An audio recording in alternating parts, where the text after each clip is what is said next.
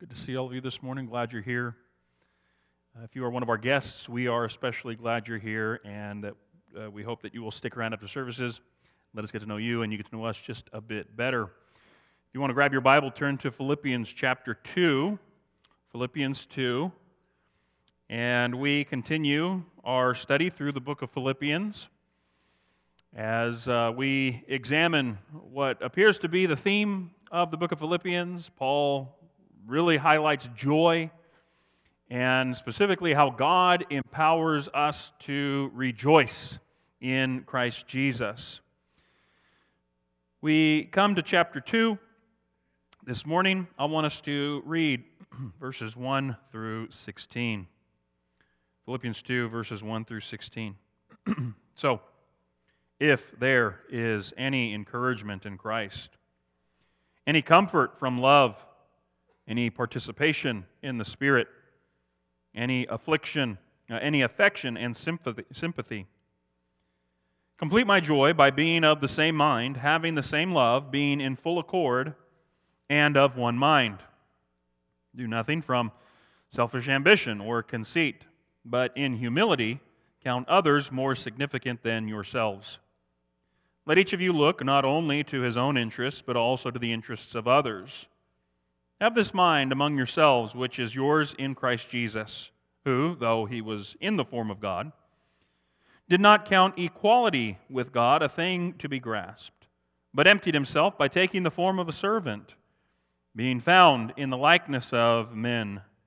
And being found in human form, he humbled himself by becoming obedient to the point of death, even death on a cross.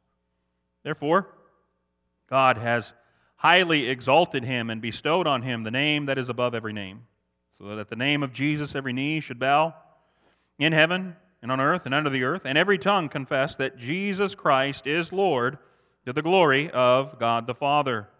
Therefore, my beloved, as you have always obeyed, so now, not only as in my presence, but much more in my absence, work out your own salvation with fear and trembling. For it is God who works in you both to will and to work for his good pleasure.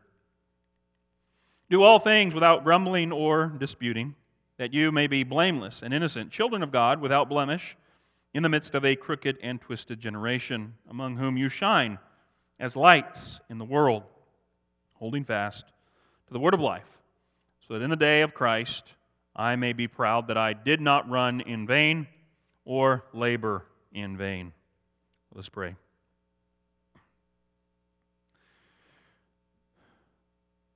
Father God, help us to see clearly Jesus as he is revealed in these verses. And help us to see how we have been given the humble mind of Christ. And allow us to see what that means for us as we live life before you and with one another. We pray through Christ our Lord. Amen. Luxor is a city in Egypt, Upper Egypt specifically, where the ancient ruins of Thebes can be visited. Thebes was, at one point, the capital of Egypt. It was home of the great temple that was erected by Amenophis III. The temple had a number of tall columns. It was an impressive structure. During a tour of the ruins, a tourist happened to notice that at the top of one of these columns, there was a small house. Curious as to how it got there, the tourist inquired of the guide, and the guide explained that before excavations began at Luxor, the area was covered with sand. One local farmer tried to find bedrock for his house that he was building. And scratching through the sand, he came upon a smooth surface. And so he built his house upon that surface. The thing about a, a, permanent structure in the desert is that it will cause the sand to sift away from it.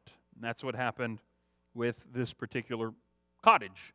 As the sand drifted away from the cottage, the farmer discovered that his house was actually built on a hand carved piece of stone.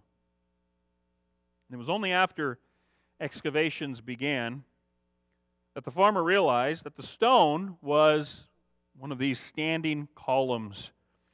And after the excavations were complete, he found that his home was nearly 80 feet 80 feet above ground level. And as I reflect on this account, this is not unlike many people's understanding of the Lord Jesus Christ. They, they claim that their lives are built on Jesus Christ, but they know very little about Jesus. They know about as little about the Lord Jesus as this farmer knew about the foundation of his home. Many people will admit that Christ existed. They will acknowledge his example. They'll even speak of his great moral teaching. And all these things are true. And yet, if that is all that is recognized or acknowledged about Christ, then that person is just as misled as this Egyptian farmer was, who believed that he was building his house on bedrock.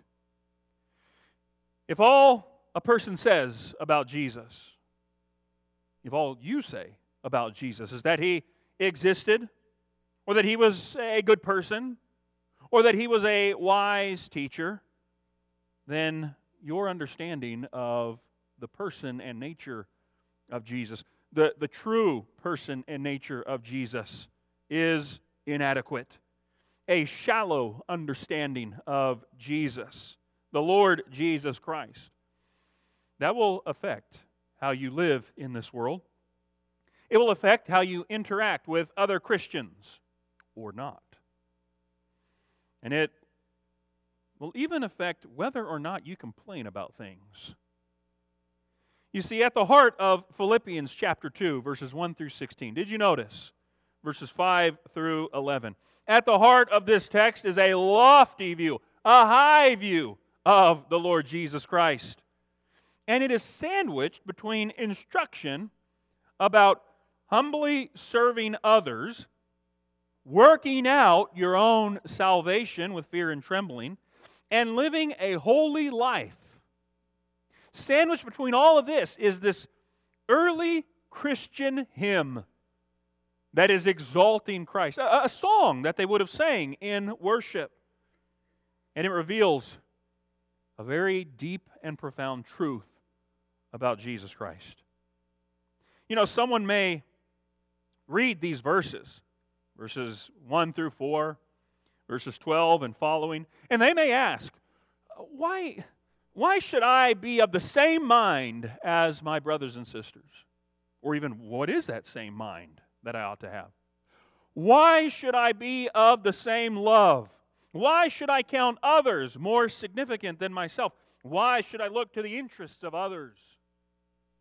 They may ask, Why should I work out my salvation with fear and trembling? Why should I seek to live a holy life in a crooked world? Why should I seek to be a shining light in this world? And the answer to each of these questions, one and all, is Jesus. Jesus is the reason of reasons. Jesus is the argument of arguments. It is because of the Lord Jesus Christ that you would do any of this. And so, Paul, to illustrate the point, that's what's interesting about this.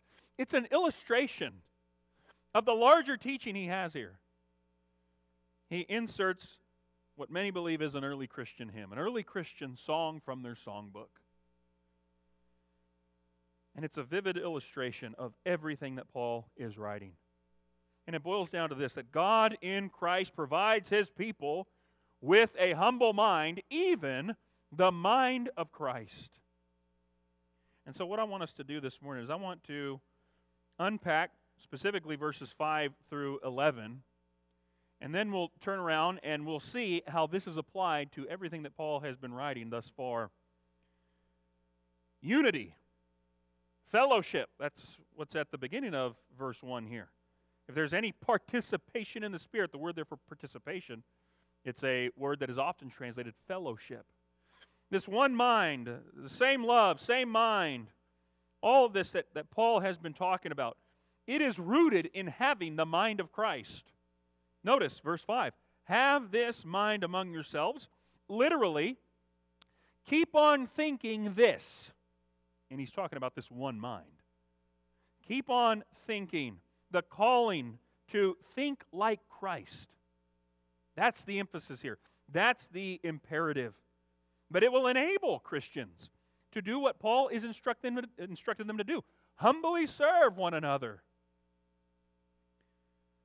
Serve one another in humility. And so Paul presents, again, this exalted view of Christ. And it begins in verse 6 Who, though he was in the form of God, literally, who is existing in the form of God. Now, it's interesting the way that this is phrased, isn't it? The form of God. Paul this, this hymn, it could have read that he was God, right? And yet, what this early Christian hymn does is it wants to emphasize the distinction between the Father and the Son. In fact, how do we end in verse 11? It's to the glory of God the Father. And so fearing that someone might conflate the Father and the Son, and then you end up with heresy, this early Christian hymn is written very carefully. And so Jesus is in the form, he is in the form of God. And the idea here of form has to do with the essential attributes and the essential nature and character of a thing. And in this case, it is of God. It is the very form of God. And Christ was in that form. And in fact, He is. He continues to maintain the essential attributes, nature, and character of God. It is a very careful way of drawing the distinction within the Godhead while also affirming definitively that Christ Jesus is the possessor of all of the essential attributes and nature and character of God. He is fully God. I'm telling you, these early Christians were smart, smart Christians, right? They understood the need for doctrinal clarity, especially as it pertained to the Godhead. And so, though he was in the form of God, he did not count equality with God a thing to be grasped. He is eternally in the form of God, and yet he didn't regard that equality as something to be so prized tenaciously that he wouldn't empty himself, because that's where we're heading here into verse 7, yes? In order to accomplish the divine will and intention in time and space. He didn't see it as something to be grasped onto desperately, lest he lose it. And if we understand the, the larger narrative of Scripture, it reaches all the way back to the first Adam. You know that Christ is often compared to the first Adam, and he's the second Adam. The first Adam, what was the temptation again? You will be like God, knowing good and evil. Or it could be said, You will play at God, defining good and evil, and that continues to be the temptation that people succumb to even today. You will be like God. And so the first Adam thought about equality with God as something to be grasped that, grasped at desperately, and I, I got to get it. Not the second Adam. The second Adam, he recognized that the pathway of lowly obedience was the pathway to being highly exalted. And so he does in verse 7 empty himself. He emptied himself. Your translation may say he made himself nothing. That's, that's all right. But it does have to do with the idea here of being emptied. And in fact, the, the contrast is clear by the word but.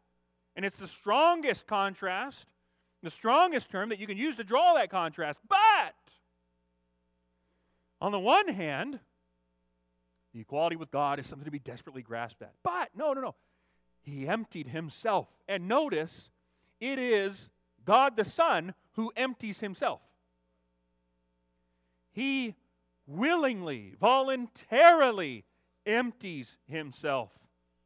And this is where the scholars debate. I don't have time. I've I've got a worksheet that has about nine different ways that this has been understood and interpreted. But if we just stick with the text, I believe the answer comes to the, to the surface here. What does it mean for Christ to empty himself?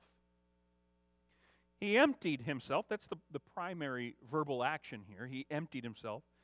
And then there are parallel statements made in the rest of the verse that further clarify what it is that is being said in, in this, the, this verse. By taking the form of a servant.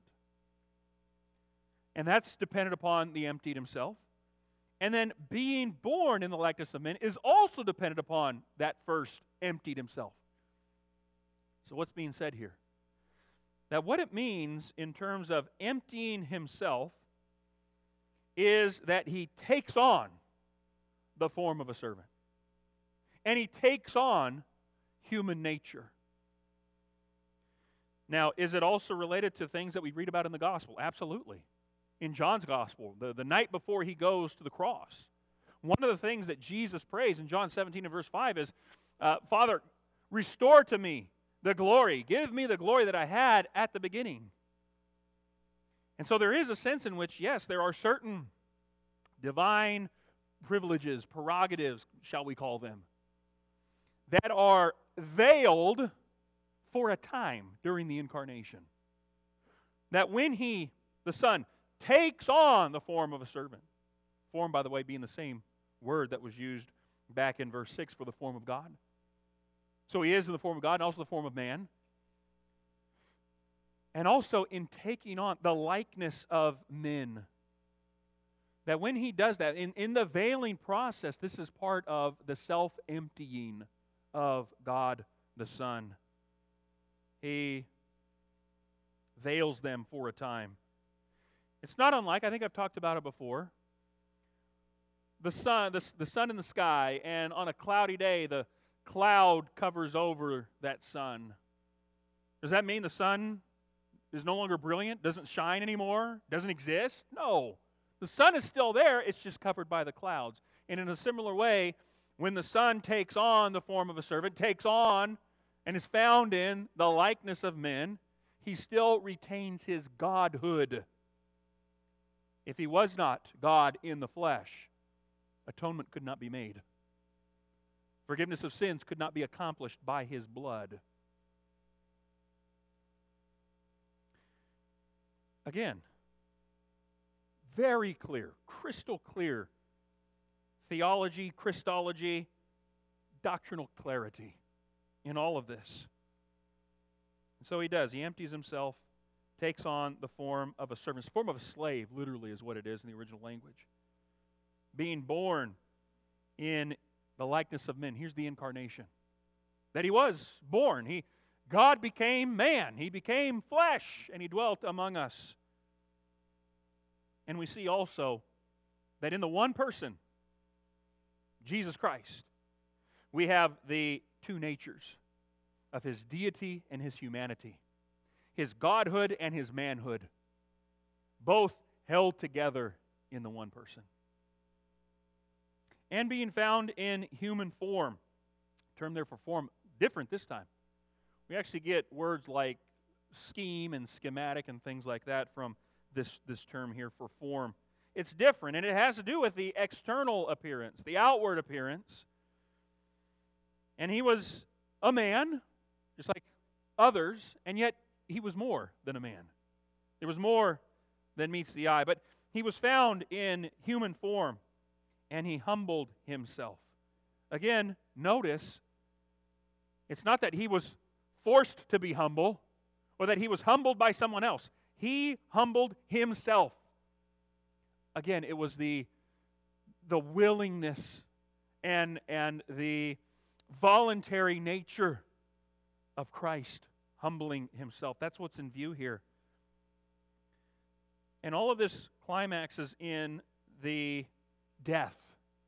He became obedient to the point of death, even death on the cross. The crucifixion is in view here. In his emptying, in his incarnation, in his becoming a servant, in his dying, even in the most ignoble way, the worst form of execution ever devised by the mind of people. In all of this is the humiliation of Christ. And he did. He humbled himself. So he came from the highest heights of heaven, emptied himself, took on flesh, took on human nature, and goes to the lowest depths of humiliation, even the point of death on the cross. So, therefore, verse 9. Since Christ was willing to condescend through the humble emptying of himself in service to others, therefore, God has highly exalted him. And this is the Father. He's going to talk about God the Father at verse, the end of verse 11, as we mentioned. And it's the exaltation that follows his humiliation. After going to the utter depths of depravity, he is exalted by God. The Father exalts the Son and bestows on him the name that is above every name. What name is that? We're going to talk about how Jesus Christ is Lord in verse 11, and I believe that's it. The name is Lord. Kurios in the original language, which is uniformly the term that is used to translate in the Greek Old Testament the Hebrew name of God, Yahweh. Yahweh, when they translated the Hebrew into Greek, it was kurios, and that's the term that is used here for the Lord Jesus Christ. That's not an accident, that is intentional. Once again, to emphasize the full deity of Christ. He is Yahweh come in the flesh. And so that name has been bestowed on him, the name that is above every name. He is Lord. So that at the name of Jesus, every knee should bow and every uh, in heaven, on earth, and under the earth. Uh, every knee should bow. This is the universal sign of acknowledgement of the Lordship of Christ. And it will come from all beings in heaven. All the angelic beings, all the hosts of heaven will bow the knee to King Jesus, to Lord Jesus. But also on earth, all humans, and even under the earth. That would seem to be the way of talking about the dead. And so the living and the dead, angels, demons, all of them, all creatures will bow the knee to the Lord Jesus Christ, and every tongue will confess the name that is above all names Jesus Christ is Lord.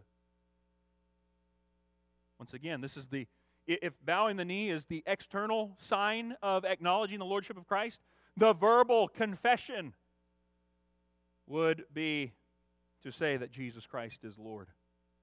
But here's the deal either one, in time, even now, today, confesses that Jesus Christ is Lord to their salvation, or else they will confess it at the end of time to their eternal condemnation.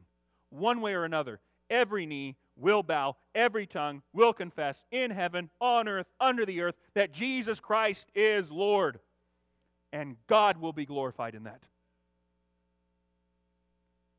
Don't miss this. Both in the salvation of Christ's people and also in the condemnation of those who are not his people. God the Father will be glorified. I'll tell you right now, that's a doctrine a lot of people don't like to hear. That God is glorified? Even in condemning people? Yeah. He is. Because what is he condemning? The very thing that he condemned in his son on the cross sin. And so long as a person remains under their sins, all that remains is the wrath of God and condemnation. To the glory of God the Father, this is the grand end of everything that God has accomplished in Christ Jesus. And this is the purpose, this is the aim for all of it the glory of God the Father. This is the way that the early Christians sang about the humble mind of Christ. And again, Paul plugs this in here to his epistle in order to teach. Again, it's an illustration, which is that's fascinating to me. Some talk about, well, maybe Paul was the original writer of this hymn. Possibly, we don't know. But regardless, this is what the early Christians believed. And it informs, first of all, the mind that we are to have and how that manifests in actions towards others. As we back up here to verses 1 through 4, Paul is saying that if there's any encouragement in Christ, any comfort from love, any participation in the Spirit, any affection and sympathy, complete my joy by being of the same mind, having the same love, being in full accord and of one mind, doing nothing from selfish ambition or conceit, but in humility count others more significant than yourselves.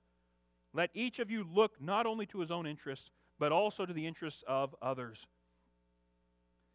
This one mind is something we've come across earlier, back in verse 27 of chapter 1.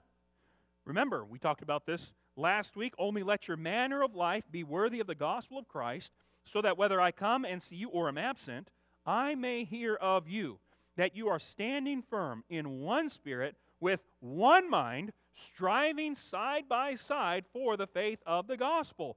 What is this one mind business? It is the single minded, humble devotion of every Christian to God, the Father, the Son, and the Holy Spirit. That's the one mind business. Now, a couple of weeks ago on a Monday night broadcast over on the Facebook page, I talked about an article that was making the rounds then that was written by a pastor about what our faith exempts us from, and it was about the, the vaccines. And it was this text right here, specifically verses 3 and 4, that that pastor cited in order to essentially say either you get the vaccine or you're a bad Christian. Net, net, that's what the argument was. And it ignored all of the context. It was ripped from its context and, and, and forced to service in the weaponization of faith against other Christians. May I just ask, was that Paul's intention? Was that the one mind that he had about masks or vaccines or fill in the blank? What were they arguing about in their day? Meat and days and all that. Go read Romans 14 again. No, this is not a proper application of these verses. The one mind concerns the one faith that's been delivered unto the saints. And I'll invite you, as I had a lot more to say, and I worked through the entire article and I believe answered the argument. Uh, if you are interested in that, go and watch the full video. It's available on Facebook. But suffice it to say, Christ, you remember this, and again, just in their context, with specifically the meat, and eating meat that was sacrificed to idols, Christ had declared all foods clean. Go read Mark chapter 7 again. He had declared all foods clean. And yet, Christ also honored the faith of those Christians, his people, who still had qualms in their personal faith about eating the meat sacrificed to idols. They were still his people. And so the humble mind, yes, we do count others more significant than ourselves. Yes, we do look to not only our own interests, but the interests of others. But again, to weaponize this, I don't think is a proper application. So then, what about the next section here, verses 12 through 13? And how does this humble mind connect our salvation? Because that's what's in view here. Therefore, my beloved, as you have always obeyed, so now, not only in, uh, as in my presence, but much more in my absence, work out your own salvation with fear and trembling. By the way, the term their own is supplied in many English translations, and it just says, actually, what it says is your salvation, not your own. And that's, I think, a holdover for our Western idea of a personalization of this. It does have personal application, but it's spoken in the context of the church. Y'all's salvation, all y'all's salvation, you're supposed to be working out together with one another. That's the emphasis here with fear and trembling. For, don't miss this, it is God who works in you, both to will and to work for his good pleasure. Now remember, we've already talked about 1 verse 6, where Paul emphasized that God is the one who began a good work in each Christian, and he will bring it to completion. And now here is the emphasis on God outworking that salvation in each one of us, but specifically also in the church. Your salvation, the church, the body of Christ together, the whole congregation, with fearful, reverential trembling. As we live before the presence of God, we are to work out our salvation. And so there is the human responsibility aspect of this that we are responsible to God for how we live, move, and have our being in this world.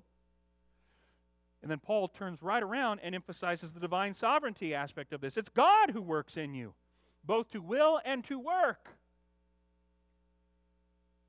for his good pleasure. And this is a statement which is parallel with the glory of God the Father at the end of verse 11. What is it God is up to? Why does he do everything that he does? And it's connected to his glory and it's connected to his good pleasure. And for the sanctified heart, that is more than enough. Because it really is all about him. And so God, he, he does. He gives us salvation. But then he also gives us the means and even the will itself in order to put that gift into practice, to put that faith into practice. Christ's work, as we talked about, is complete. On the cross, he said, It is finished. And so this is talking about the sanctification process that is accomplished within us. That God, He, he gives us the power, and that and then we we lean into that power with all that's within us. We act through His power that He gives us. God gives us the power to will. And then we do. We act according to that will that He provides for us. The humble mind then acknowledges, well, what Jonah acknowledged salvation is of the Lord. Salvation is of God. But then it also acknowledges we need one another in order to work out our salvation. One more thing, verses 14 through 16. Paul continues to talk about our holiness. He talks about do all things without grumbling or complaining. And there's a whole sermon in that one verse. That you may be blameless and innocent, children of God without blemish in the midst of a crooked and, genera- crooked and twisted generation, among whom you shine as lights in the world. We are to shine as lights, but understand we don't shine our own light. Our, our light is derived from the light of the world, capital L, Jesus. We are merely moons reflecting the light of the sun, as it were holding fast to the word of life, so that in the day of Christ, that seems to be the end of time, as we've talked about before in Philippians, I may be proud that I did not run in vain or labor in vain. Here's the thing we do live, we continue to live, just as they did in, in their day. We live also in a crooked and twisted generation. We live among a people of unclean lips uh, an unclean people. We live in a world that lies under the power of the evil one, as John says. And so, what is essential is that we seek according to the will of God and according to all the strength that He supplies within us. And we seek to be blameless and innocent. This is, again, holiness, but it's, a, it's an acknowledgement that our holiness is not because of ourselves. Just like the light within us is derived, so the holiness that we have is also derived from the holiness of Christ, from the holiness of God. And the humble mind, again, acknowledges that's from God too. And that is enough. That is enough. We have, as it were, excavated the column. We've excavated the foundation and it runs very deep. The Lord Jesus Christ and who he is as both the God uh, as, as the God man, as both God and human. We see his humiliation. We also see his exaltation. And that informs similarly the Christian's humble mind. How we acknowledge that in this world we we are humble and we will be humiliated. Hated on by the crooked and twisted generation. And yet, just as our Lord was exalted, we look forward to our exaltation with Him, our final union with Him in the day of Christ. And so it's no wonder that part of this is, you know what? Do everything without grumbling or complaining. Christ went to the cross and he never grumbled, never complained. He, what is it the writer of Hebrews says? He despised the shame. And for the joy that was set before him, endured the cross. And in a similar way, that is instructive for us as well. That is the mind that we are to think, the mind that we are to continue to think, to keep on thinking this mind that was in Christ Jesus. Let us commit this to prayer.